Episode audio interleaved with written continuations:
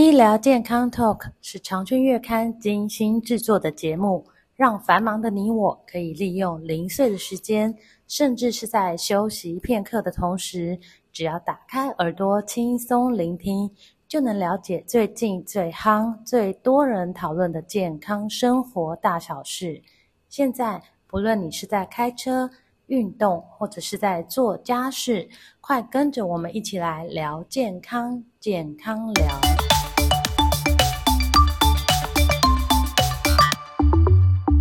听众朋友们，大家好！智慧手环、智慧手表在这几年很热门，那让许多消费者趋之若鹜。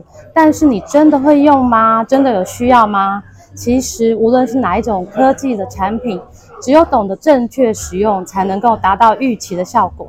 那今天特别来访问知名的 YouTuber 苍兰哥吴奇颖医师，来跟大家聊一聊。吴医师您好，你好，是吴医师，请问这个穿戴式装置啊，现在很夯吗？嗯，那它跟我们现在每一个人也都有智慧型手机，嗯，那跟智慧型手机就是好像只是比较轻便，可以戴在手上，嗯，那它它当中的区别在哪里？呃，应该是说诉求还是不太一样，因为当然，如果你以说走路步数这种比较基础的，那当然穿戴装置跟智慧型手机都有这类功能，那其实应该都算是蛮齐全的。啊。但是如果说你想要进一步的，例如说你要测量你的心率，哦，你要测量你的血氧浓度。呃，你要测量你的，比如说运动上的记录啊，睡眠上的记录，这一部分可能在智慧手机这一部分就还没有办法，对，因为它毕竟还是要跟你的可能皮肤比较亲密、紧密的接触上，才可以取得这样子的数据。所以我觉得，如果说诉求上，呃，比较想要精密的监测一些，不管是睡眠、心率这一类，那可能穿戴装置它还是一个比较万用的一个选择。因为它就是除了比较轻便之外，你说跟我们的肌肤是比较密合。对对对，因为主要是很多的穿戴，应该说侦。测的科技都还是需要贴在我们的皮肤，而不是说，比如说放在我们口袋，或是放在我们床边就可以检测，那样子就会可能精准度就没有那么高。是，所以还是如果你要测的比较呃精密一点的项目，监测一些生理的数据，还是需要穿戴式的装置。对。是，那穿戴式的装置有很多很多都会强调说可以做一些跟医疗做结合嘛，像是可以量血氧啊，还有心跳。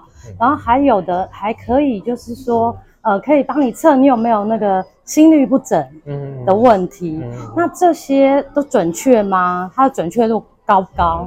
呃，应该是说，它通过相关核可的话，它自然有一定的准确度。但当然。我们常常会强调智慧穿戴装置的准确度，它不能跟就是临床就是医院用的器材做相比，对，绝对不可能做相比较。嗯、我举心电图来讲好了，心电图我们在医院做的，我们叫做十二例的，就要有十二个导程的心电图，那个才是最完整的。嗯、那其实现在常见市面上常见的穿戴穿戴手表，它可能也就只有一个导程。我举例来讲，所以它其实那个精确度还是会差很多。但是如果你说用医疗上的参考可不可以？那当然可以，因为我们譬如说我们有讲到。哎，例如说，呃，国人比较常见，譬如说一些心律不整哦，心房颤动哦，那利用这类比较简易的穿戴装置，哎，有可能它就可以帮忙抓出来。那抓出来之后，你再去医疗院所做完整全面的检查。所以我觉得穿戴装置它的精准度当然不了，当然不如就是比较专业的仪器，但是它用来当成参考、当成就医的指标，我是觉得还蛮不错的。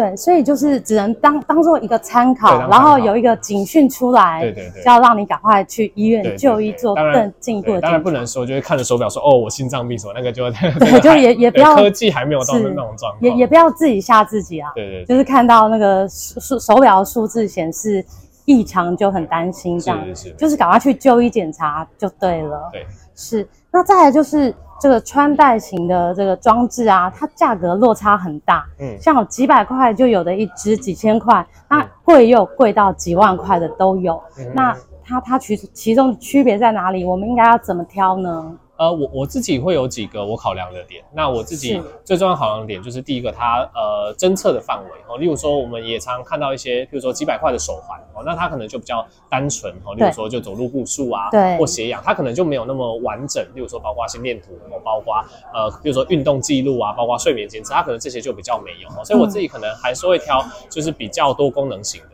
那再来，第二个我会考量到的就是它的续航力。对，因为其实我觉得智慧穿戴装置它的续航力很重要，因为它毕竟是穿戴在我们手手上。对，那我会希望它的续航力越长越好，就是不用常常充电，对，不用常常充电，不然你每天都要充好几个小时，你也会懒得带它。对，所以对我来讲，其实续航力如果够，我可以，比如说一两个礼拜，甚至两三个礼拜才充电一次，然后它又可以随时在我身上帮我记录这些数据，我就觉得很万用。所以对我来讲，我会去要求说它能够侦测的项目，它的精确度跟它的续航力。那当然这些项目它就会去有对应的价格嘛。你如果挑比较便宜的，它可能就在呃功能上会比较受限这样。对。所以就是看自己的需求，你需要检测哪一些项目，然后再选一些呃适合你自己的需求的手表来使用。对，没错。是，那有没有就是说哪一些族群它很适合戴这个穿戴式装置呢？其实我觉得在意自己健康的族群都蛮适合。是，对，因为因为我们讲智慧穿戴装置，它其实就是一天二十四小时帮你记录你的生理数据，然后帮你分析你的睡眠、你的运动习惯，哦，那你的心心率这些，所以我觉得你有。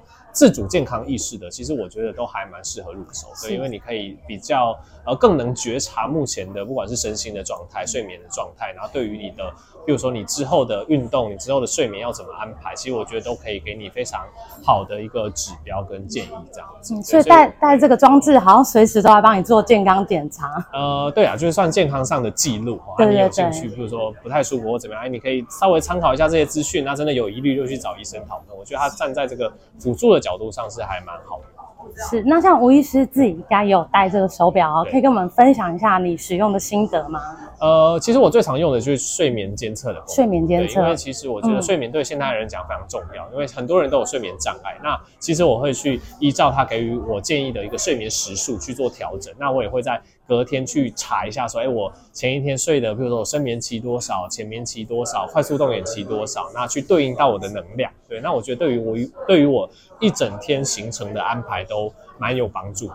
对啊，当然我也会去看一下，就是偶尔啦。但是我最常用的是它睡眠监测，然后偶尔我也会去看一下我的心率啊、血氧啊，看有没有什么问题。对，所以我觉得整体来讲，对我身呃身体健康的一个监测，我因为我是医疗人员，所以我看得懂这些数据，我是觉得蛮万用的。是，所以就是带这个穿戴式装置哦，随时提醒我们健康有哪里出问题，就赶快去就医检查。哎，对，可以当成参考这样子。是，好，今天非常谢谢吴医师跟我们分享这么多，谢谢。啊，谢谢。